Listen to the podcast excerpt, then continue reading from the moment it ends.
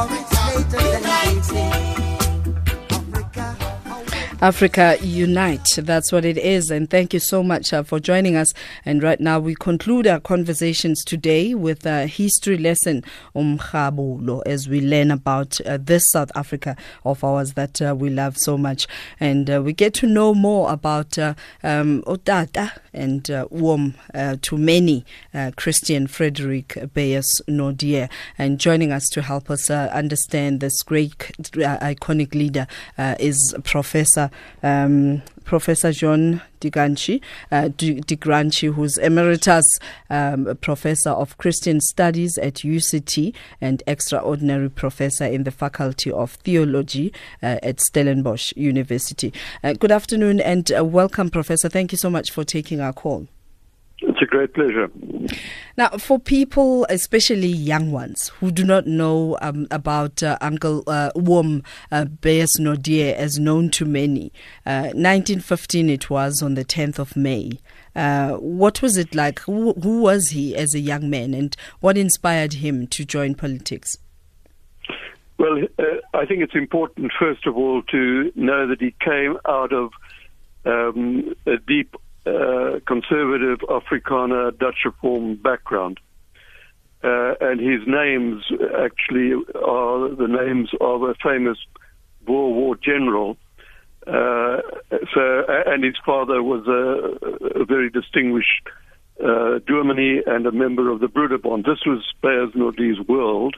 Mm-hmm. Uh, and to understand how he moved, one has to know that that's where he came from and and it would then be interesting to understand what gave the shift um, because if yes. you're born of that background uh, it yeah. means you would have been a, a staunch a, a, staunch what we refer to then as as a boer uh, and yes. and it's now derogatory um, but you know what then gave shift to who he then became well okay uh, I think um, keep in mind that he was a member himself of the Broederbond, mm. that he himself was a Dominee. But when he was a young Dominee in Potchefstroom, uh, he began to ask questions about what was happening in the Potchefstroom location. Mm-hmm. And he got to know some pastors and ministers uh, in that uh, location to find out uh, all that was happening just at the time when apartheid was uh, becoming the powerful ideology that that it eventually did become. So, uh, despite his background, he was concerned about and interested in those questions. But the turning point really happened uh, at the time of Sharpeville. Ah. Uh, and it was uh, Sharpeville that woke him up to the realities of uh, the South African situation and especially to the injustices of apartheid. And uh, after Sharpeville, uh, was never the same in terms of where he'd come from. Uh, he was, uh, by that stage, already the moderator of the Transvaal, uh, the South Transvaal Synod of the Dutch Reformed Church, so very high up in the Dutch Reformed Church, and also somebody who people were saying he's a future prime minister of South Africa. Uh, but because he now began to ask questions about apartheid uh, and became a leading figure at the World Council of Churches consultation in 1960 after Sharpeville, which questioned uh, apartheid, uh, he was soon uh, found himself uh, in a position of opposition to apartheid and to the National Party government. And and I mean, how as as a, a priest at the time um, does he reconcile what he was being what he was experiencing because uh, Sharpeville was a personal experience and uh, but he was coming from an environment a society that was discriminatory and yeah, and yeah. very racist at the time well, Sharpeville and the Cottesloe consultation was an eye opener for him, and uh, he began to see things from a very different perspective. Mm. And one must also keep in mind that he, as a young Dominee, had traveled in Germany, uh, and in Germany he had also seen what had happened there in terms of the Nazi policies uh, against Jews and other uh, minorities. So he was beginning to read the South African situation no longer through the eyes of a Afrikaner Broederbonder, uh, but through the eyes now of uh, black South Africans who were experiencing the sharp end of apartheid. Mm. And and I mean, he was um, later known as a person whose ideals are based on truth, justice, and equality. In fact, um, Mandela spoke very highly of him. Uh, but how was he received by his peers when he had uh, that shift and change of mind? Well, of course, he was uh, defrocked as a Dutch Reformed Dominee. Mm. And then he joined the Black Dutch Reformed Mission Church, the NG Kerk in Africa. Uh, and uh, from from the early 1960s, when he established the Christian Institute, which was an anti-apartheid ecumenical church organization in South Africa, mm. from from then on he was um, regarded as an opponent by the government, uh, and uh, he more and more sided with anti-apartheid uh, activists, uh, including eventually Steve Biko. Mm. so um, he, he, was certainly rejected by his own colleagues, most of his own colleagues, and by his own um, Afrikaner um, fellow citizens, uh, and especially when he broke with the Broederbond. Yeah. So, so he was on his own, really. And he also helped to raise um, uh, funds and uh, at times taking from his family money, um, helping uh, those of the ANC who were in exile yes, at the time. Yes, indeed. Helping them to find safe he, houses. He was one of the people.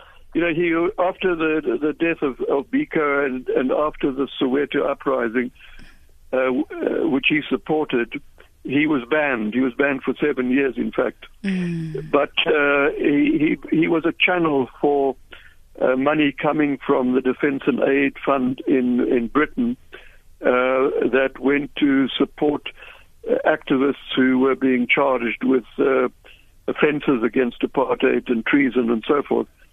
So he became very involved with the ANC underground uh, during his um, uh, banning period. Mm. And, so and much so, sorry. Sure, you can go ahead. So much so. No, I was going to say, uh, so much so that uh, when uh, after 1990 uh, and the release of Madiba, he, he, was asked to be part of the ANC negotiating team with mm. the National Party government. And one of his missions was also to unite church, that you cannot have a church, a church that is based on race. Um, absolutely. I, looking back, uh, I mean, what were some of uh, the strides and what were some of the gains from that uh, activism? Well, in in 1968, he was one of the uh, main figures that led to the publication of the message to the people of South Africa.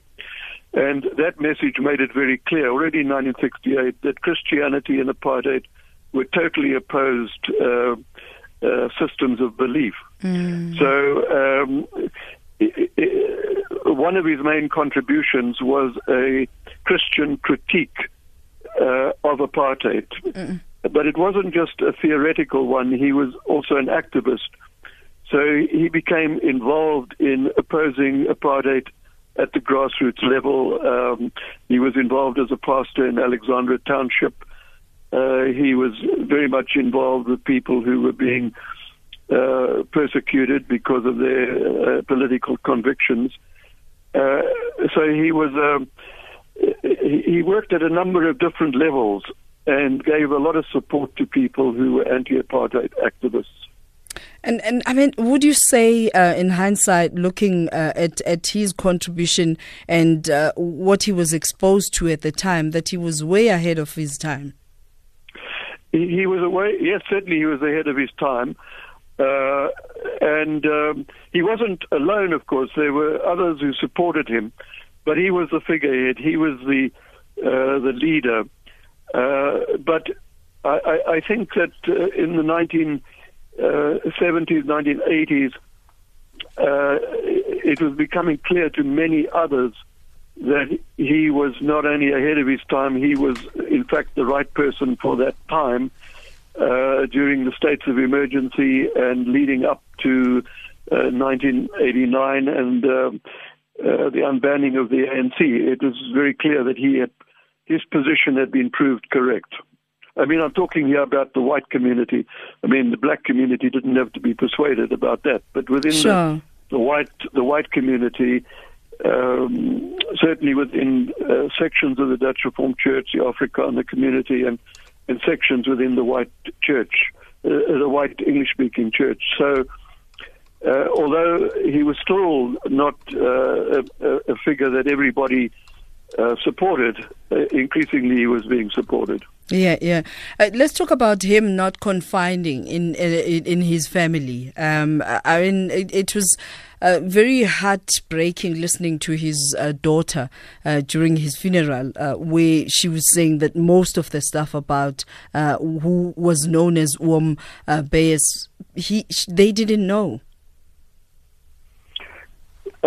well, yes, you know, a lot of what he did was uh, very negatively reported uh, mm. by the press, especially the Afrikaans press. Uh, he was heavily criticized in the church, uh, and um, there was a lot of persecution um, uh, at different levels of members of the family. They were shunned by the Afrikaner community. So it was very tough on the family. Yes, that is absolutely right. And it, it was a costly thing for people to identify with him.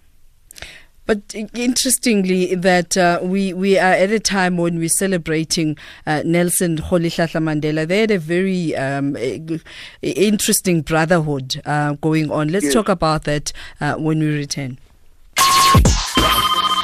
Call Griselda now 0891 104 207.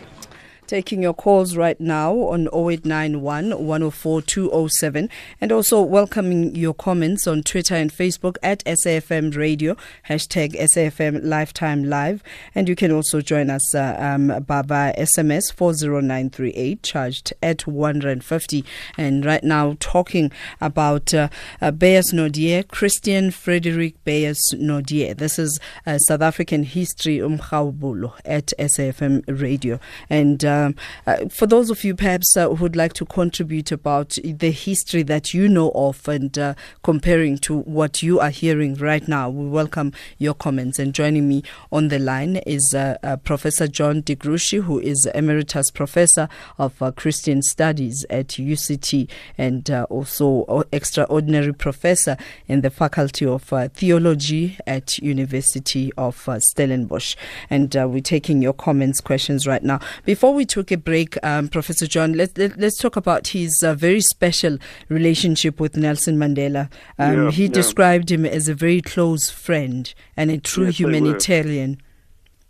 Yes, they, they, certainly were. I mean, if if uh, if Madiba was the figurehead of the ANC struggle, uh, then uh, Beyers was the figurehead of those who were those whites who was, were engaged in the anti-apartheid struggle. So they, they they fulfilled a similar role, and therefore it's not surprising that they found each other and uh, that uh, uh, President Mandela invited him to be part of the ANC team in the negotiations. Mm. they were on the same wavelength, and. Um, uh, similar characters in many ways, coming from very, very different backgrounds, of course. Uh, and it, I, I, think it's one of the, the best examples of how a new South Africa could come into being, yeah. uh, representing the, the, the, contending parties, if you like. I think one of the um, disheartening situations about South Africa is we celebrate people when they are no more. Uh, if you yeah. were to just, uh, uh, and I'm speaking to the teacher in you now, uh, speaking to uh, you know young people who are activists who are very vocal, how should we uphold the legacy of uh, Beyers Naudé? Yeah, you know, I think every generation has to to rediscover people who they perhaps write off. Uh, just as they might write off their parents or mm. what have you. Uh, and that's understandable. But I think that it's terribly important to keep these stories alive because there's an enormous amount we learn from them. Uh, and uh, we don't have to keep on reinventing the wheel. Uh, we can gain enormous insight. So, uh, this easy rejection of uh, of some uh, great leaders of the past is usually based on a total misunderstanding, misrepresenting them. Um, partly because um, a new generation doesn't have the complete story. So, whose responsibility is it to teach?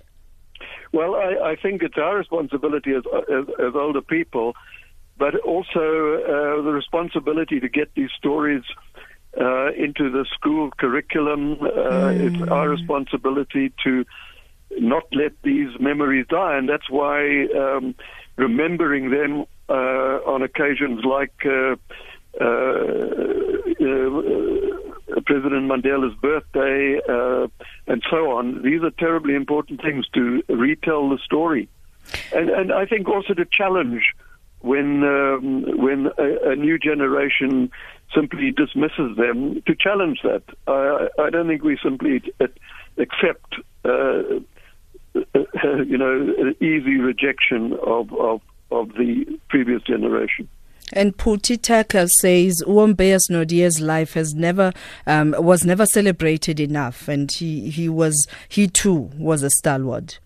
And yes, your response. And I, I, think it's to the credit of uh, Stellenbosch University that there's now a Beyers Naudé Center mm. uh, that keeps uh, Beyers Naudé's uh, legacy alive, and uh, there are people working on his legacy there's a whole program of, of lectures, uh, uh, publications, and so forth. But it, it needs to be out there in the public uh, sphere. And, uh, you know, for that, there, there needs to be an awakening of interest. It would be fantastic if there were some young uh, black scholars who would be willing to do some research on Naudé and his relationship to Mandela uh, it, it, does seem to me that, that that's the kind of thing that is needed at this time.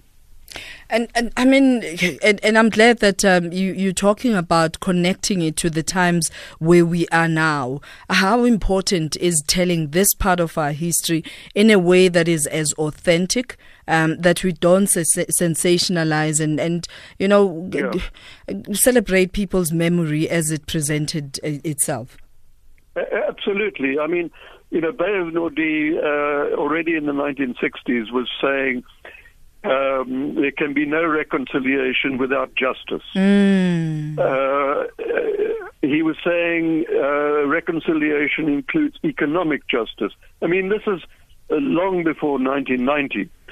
Uh, we forget that, and we too easily write off um, reconciliation uh, as a cheap, uh, easy way out of uh, the challenges facing South Africa. But for Beyers Naudé, uh, as for Madiba, this wasn't a cheap way. This is a costly way. Yeah. Uh, and, and we need to be reminded of what they actually stood for and what they actually said.